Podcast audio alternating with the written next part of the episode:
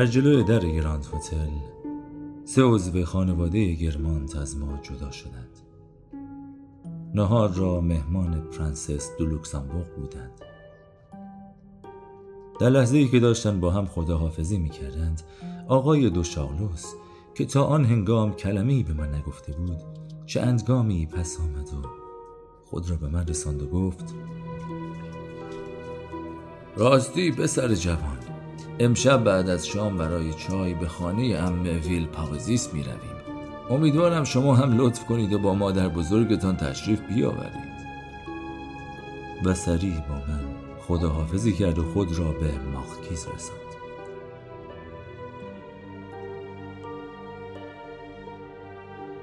پنداشته بودم که با دعوت کردنم شاید می‌خواهد بی توجهی امروزش را به من جبران کند اما اما گویا کاملا به اشتباه متوجه شده بودم.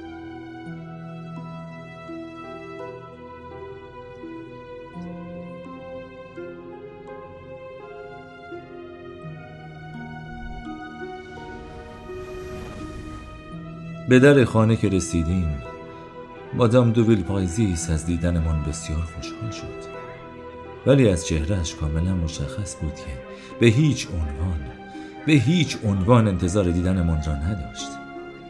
و شگفتی هم هنگامی بیشتر شد که آقای دوشاخلوس را از دور دیدیم و دستی بعدای احترام به سمت سینه هم بردم و به حالت احترام به اون نشان دادم که ما دعوتش را پذیرفتیم و او با تمام بیتوجهی در حالی که در حال صحبت با دوستانش بود نیم نگاهی به من انداخت و یک نیمه سرش را بالا و پایین آورد و بعد از مدتی به سمت مادر بزرگم آمد و گفت چقدر خوب که شما تصمیم گرفتید به دیدن ما بیایید. بسیار لطف کردید. مگر نه همه جان. کاملا مشخص بود. مشخص بود که با این نگرش می‌خواهد خوشحالی خودش را به همهش نشان دهد تا او با دیدن ما بیشتر مهمان نوازی کند.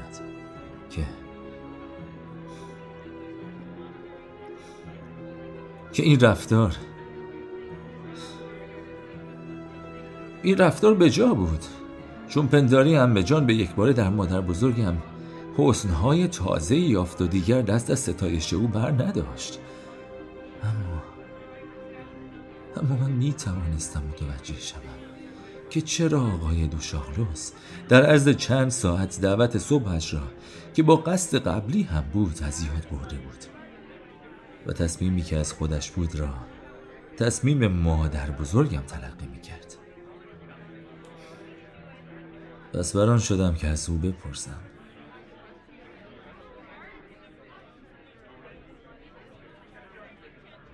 گفتم اما آقا خوب بیادتان میآید که شما از من خواستید امشب خدمت می‌رسیم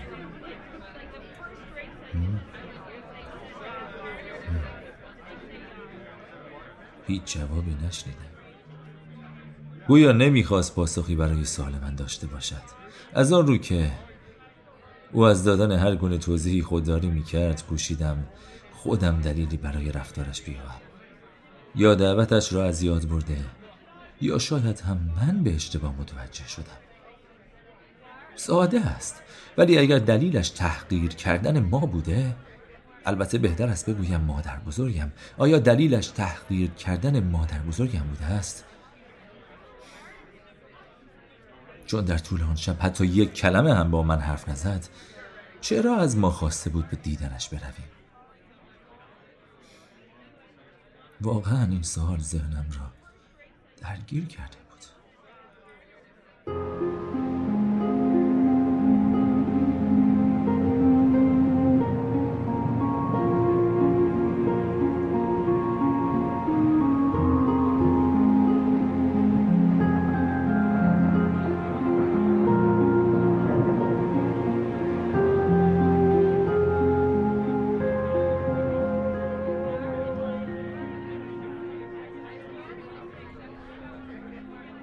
خوب که با آقای دوشالوس نگاه می کردم می توانستم بیامم که چقدر در تلاش است که خود را به گونه نفوذ ناپذیری از نظرها پنهان بدارد.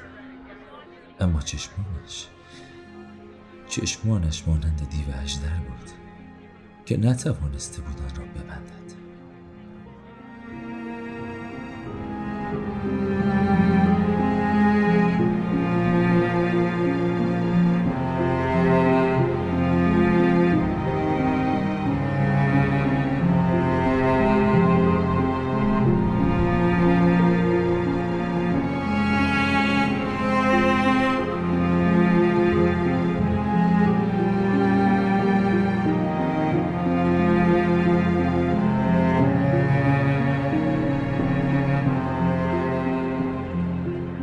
آن چشم ها حلقه های بزرگی را گرد هم پدید می آورد و چهرهش را با تمام خوش ترکیبی خسته می نماید. مثال شخصیتی نشانش می‌داد که جانش در خطر باشد و خود را به چهره ناشناسی درآورده باشد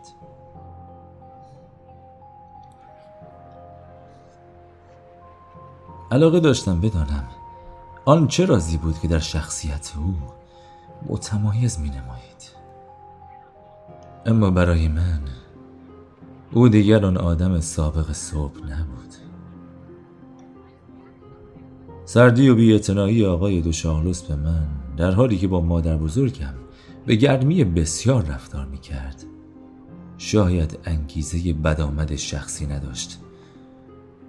بلکه چون به گونه کلی با زنان خوش رفتار بود معمولا در مورد عیبهایشان با مدارای بسیار سخن می‌گفت و با مردانی که رفتار زنانه داشتهاند البته رابطه خوبی نشان نمی‌داد.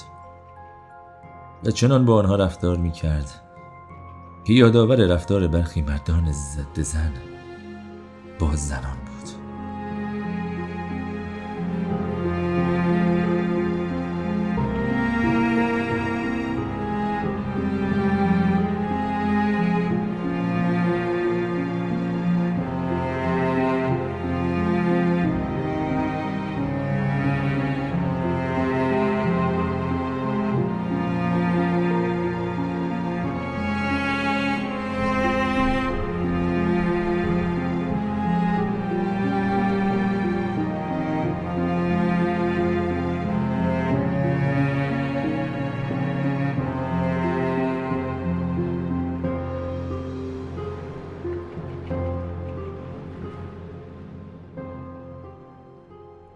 شب هنگام برگشت. مادر بزرگم و آقای دو شاغلوس و مادام دو ویلپاریزیس تصمیم گرفتند که ادامه بحث های خود را در لابی هتل ادامه دهند و من هم که سردرگم رفتارهای ضد و نقیز آقای دو شاغلوس بودم که چطور با آدم ها رفتار می کند که مادر بزرگم به من اشاره کرد که بروم و بخوابم.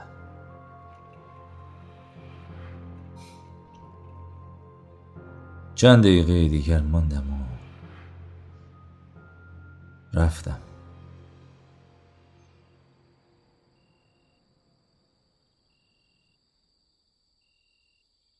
پس از اندکی شنیدم که کسی به در اتاق می‌زند.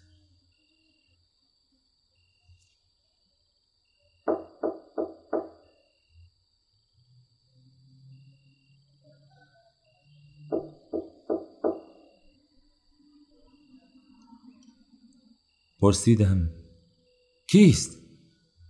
منم دو شاغلوس اجازه هست آقا؟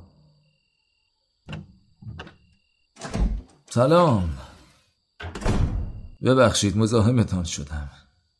خواهرزادم می گفت که شما قبل از خواب کمی ناراحت می شوید و علاقه زیادی به کتابهای برگوت دارید.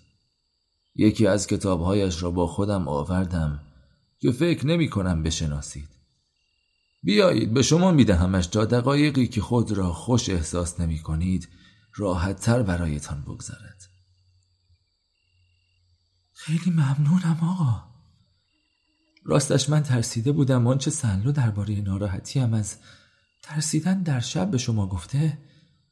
من را احمقتر از آنی که بودم بنماید. او با لحن نرمتری گفت شاید شما هیچ امتیاز خاصی نداشته باشید. نمی‌دانم آدم هایی که دارند تعدادشان بی اندازه کم است. اما برای چند مدتی دست کم از جوانی برخوردارید که خودش کم جاذبه ای نیست. از آن گذشته آقا. بزرگترین حماقت این است که آدم چیزهایی که خودش حس نمی کند مسخره یا نابجا بداند. من از شب لذت می‌برم و شما می‌گویید که از شب میترسید. من بوی گل سرخ را دوست دارم در حالی که یکی از دوستانم را دچار تب می کند به نظر شما این دلیل کافی است که من او را کمتر از خودم بدانم؟ فکر می کنم که نه. سعی من این است که همه چیز را بفهمم و هیچ چیز را ترد نکنم. خلاصه این که خیلی ناراحت نباشید. نمی‌خواهم بگویم که قصه ای که دوچارش هستید آزار دهنده نیست. نه می‌دانم که می‌شود برای خیلی چیزها که دیگران نمی‌فهمند رنج کشید. اما دست کم به مادر بزرگتان دل بستید و خیلی او را می‌بینید. وانگهی محبتی که مجاز است منظورم بر این است که یک محبت دو طرفه است. خیلی محبت ها هستند که این را دربارهشان نمی شود گفت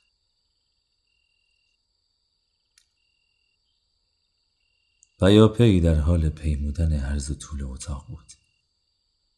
به چیزی نگاه می کرد یا چیزی را بلند می کرد گویی می خواهد چیزی بگوید و نمی‌داند به چه زبانی بیانش کند. راستش را بخواهید خودم همین شبها حال دگرگونی دارم. آدم های اطرافم فقط محض حواس پرتی هم هستند. وگرنه اگر لحظه ای در خودم روند نمی‌دانم چه می شود کتاب دیگری هم از برگوت دارم. برایتان می آورمش آنگاه زنگ زد تا پادویی بیاید.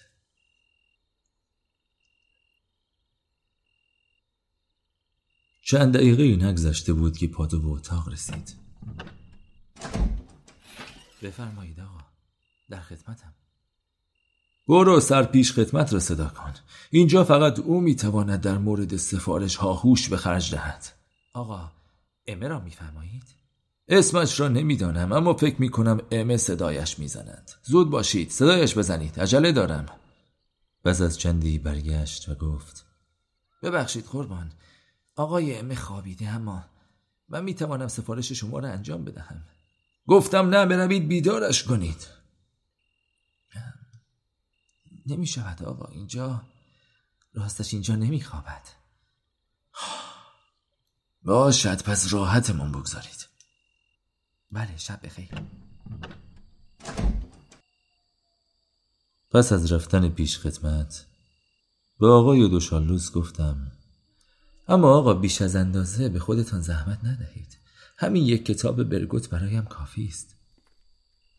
بله منم همینطور فکر می کنم و همچنان قدم می‌زد. کتاب های برگوت آه کتاب های برگوت. می شود با آنها سالها سال گذراند. چند دقیقه گذشت و پس از چند بار دودلی و کوشش چرخی دور خود زد و با صدایی که تحقیرآمیز باشد گفت شب بخیر. و رفت.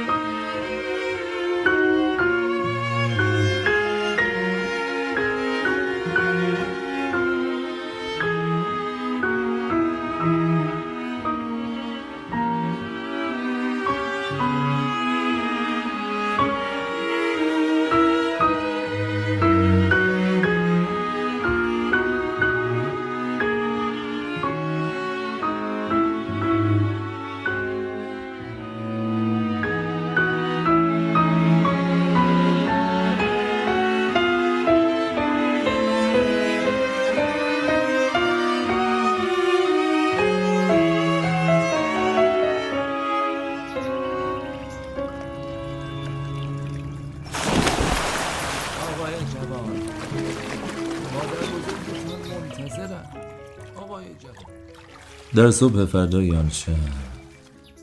در حالی که من در آب در حال آبتنی بودم دیدم آقای دوشاغلوس خودش را به من میرساند تا به من بگوید مادر بزرگم منتظر است.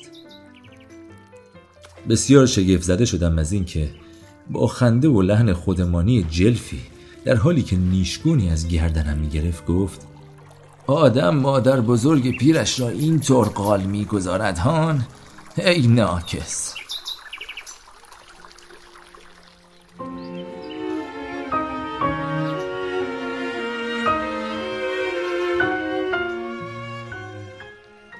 اختیار دارید آقا.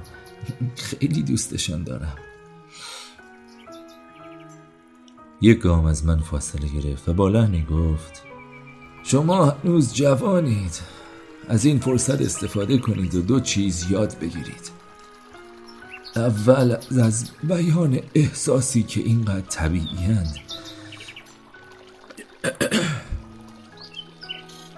اینقدر طبیعی که معنیشان در خودشان مستمر است. از اینها خودداری کنید. در ثانی تا معنی چیزی را که به شما گفته نشده است را خوب نفهمیده اید برای جواب دادن به آن سینه چاک نکنید.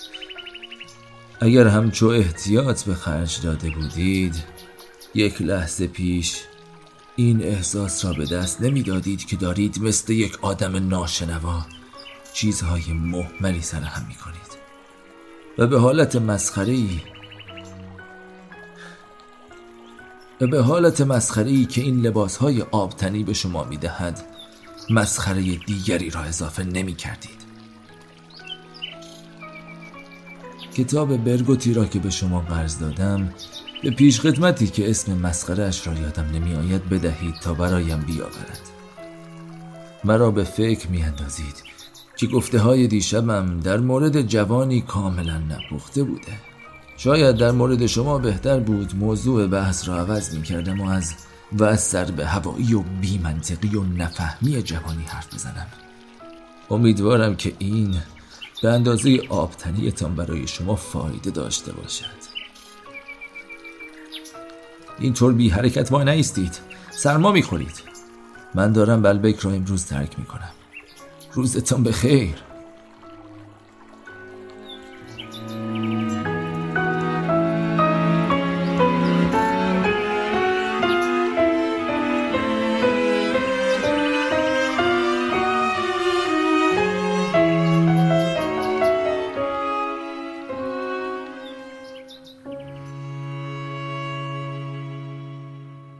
کتابش را برایش با امه فرستادم.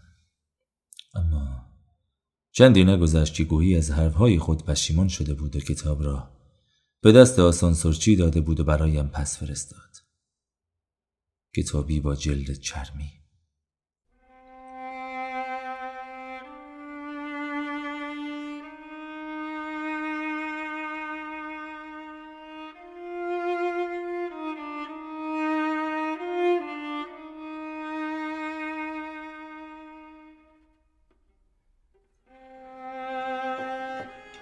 پس از رفتن آقای دوشالوس من و سنلو توانستیم به مهمانی شام آقای بلوک برویم و من در آن مهمانی کوچک پی بردم که تمام لطیفه هایی که بلوک بیچون و چرا با مزه می‌دانست از پدرش یاد گرفته بود. و آن به آن آدم عجیب که همیشه وصفش می‌کرده که از دوستان پدرش بوده بدین گونه در درون دوست من بلوک آقای بلوکی بود که چهل سالی از پسرش عقبتر بود. و به گونه ای حرف می‌زد که گویی آن آدم یکی از صمیمی ترین دوستانش است. در صورتی که فقط او را می شناخت و داستانهایی تعریف می کرد که برای صدامین بار شنیده باشی. ولی همه فامیل بر سر میز با صدای بلند می خریدند و صدای بلور که از همهشان بلندتر بود.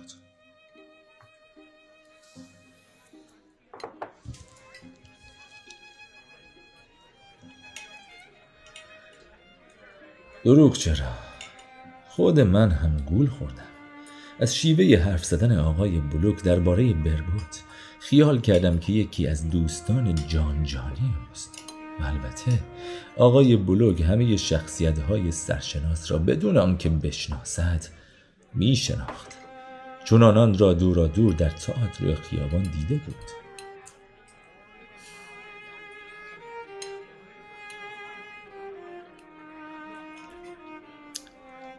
در خانه آقای بلوک. تنها خود او نبود که حرفش خریدار داشت. پسر او نزد خواهرانش از خود او موفق تر بود. پیاپی به درشتی و در حالی که سر در بشقاب فرو برده بود به ایشان پرخاش می‌کرد و آنان از خنده رو به می شدند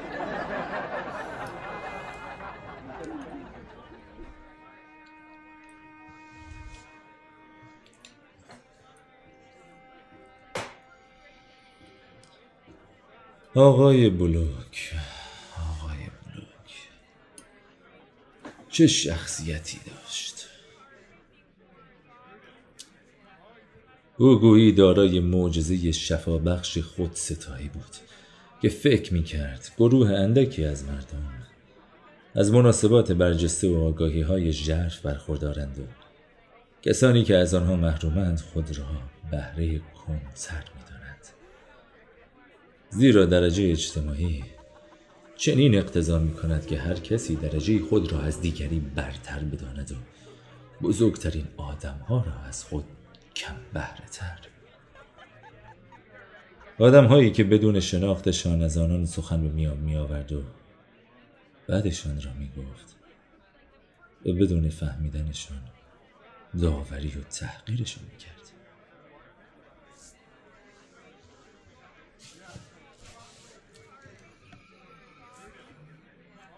و خب این خودمهوری بدین گونه این امکان را می‌داد که خود را از همه درجات جهان برتر و شاه هم بداند.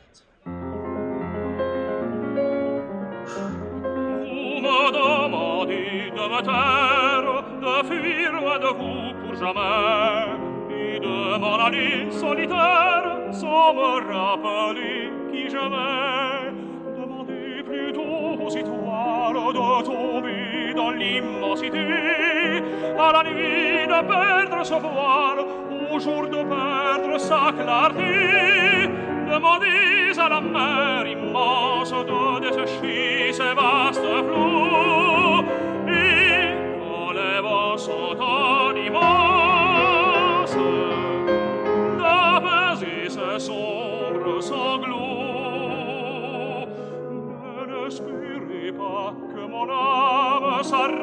chasses après douleur, et se dépouille de sa flamme.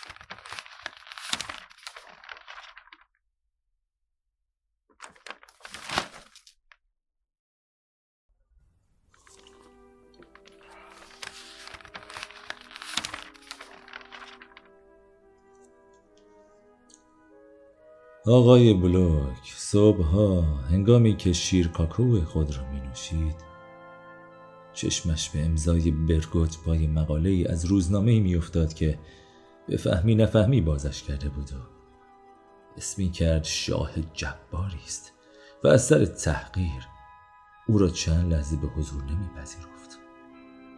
بیدرنگ حکمش را صادر می کرده بلند می گفت این یارو برگوت! این را دیگر نمی شود خواند. عجب مردک محملی شده است. باید اشتراک ما را قطع کنیم چه چرت و پرت های دهن پر کنی می‌گوید. گفتنی است که اهمیت آقای بلو کندکی از هیته ادراک خود او فراتر می‌رفت و بیش از همه فرزندانش او را انسانی برتر می‌دانستند. آقای بلوک به من و سنلو گفت که برگوت خیلی خوب می‌داند.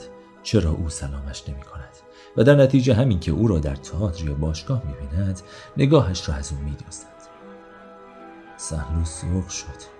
چون اندیشید که این باشگاه نمی‌تواند همان باشگاه سوارکاران باشد که پدرش زمانی رئیس آنجا بوده. از آقای بلوک پرسید این باشگاه همون باشگاه خیابان رویان است؟ با پوزخندی گفت نه پسرم. این باشگاه که تو می‌گویی خیلی کوچک است. باشگاه ما بسیار بزرگ است و همه کسی را هم راه نمی‌دهند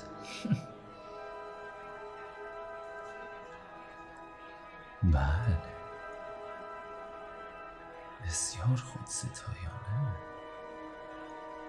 آقای بلوک برای آنکه نشان دهد که از دو دوست پسرش تا آخر شاهانه پذیرایی کرده دستور داد شامپاینی بیاورند و با لحنی به ظاهر بیاعتنا اعلام کرد که برای شادی ما سه بلیت نمایش یک دسته اپرای کمیک را که همان شب در کازینو اجرا می‌شد تهیه کرده است.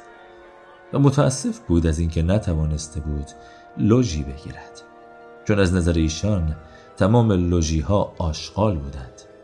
در هر حال شامپاینی که به ما خوراند شراب معمولی گازداری بود که در تنگی ریخته بود و و سندلی های جلوی تالارش هم در وسط تالار از آب درآمد که نصف قیمت بود.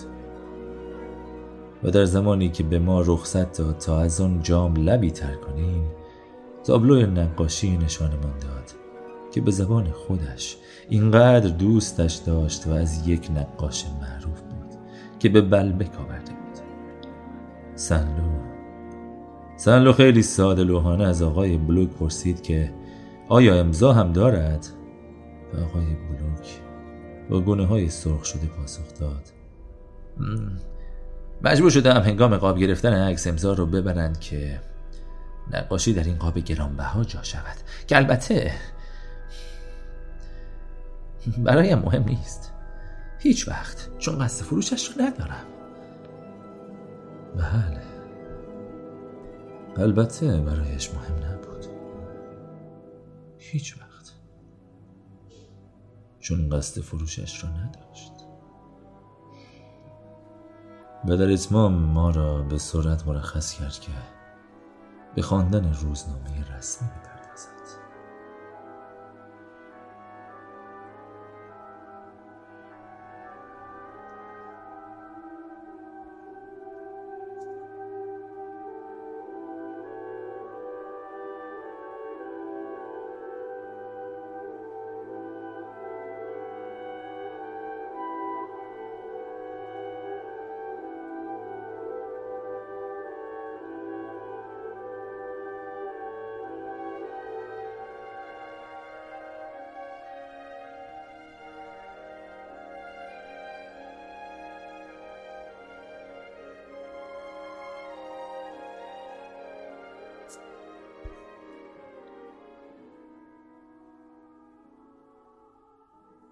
بلوک گفت شالگردنم را برداریم و برویم.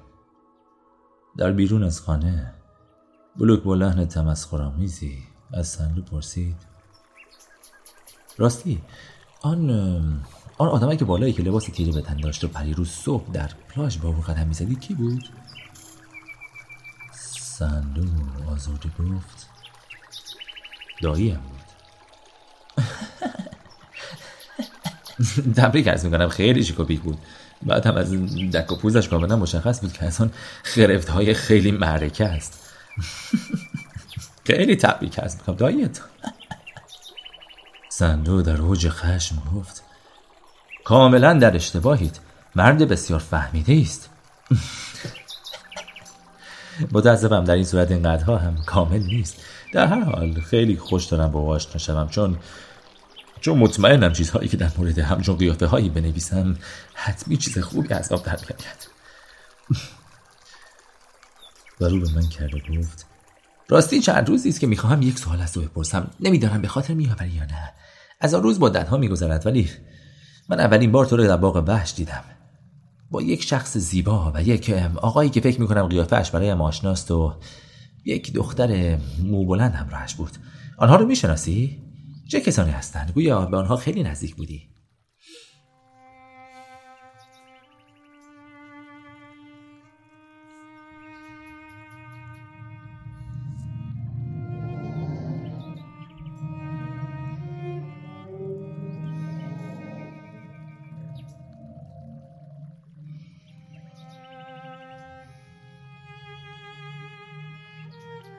درست فهمیده بودم.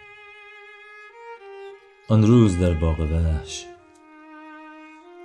آن روز در باغ وحش بلوک را دیدم که خانم سوان نامش را به خاطر نمی آورد. چون او را با نام دیگری می‌خواد و گفت کارمند وزارتخانه است و از آن پس هیچ وقت به آن فکر نکرده بوده به آن فکر نکرده بودم که پیگیری کنم تا بدانم آنجا استخدام شده است یا نه؟ اما چگونه ممکن بود که بلوک که به گفته خانم سون در آن زمان با او آشنا بود نامش را نامش را به خاطر نیاورد؟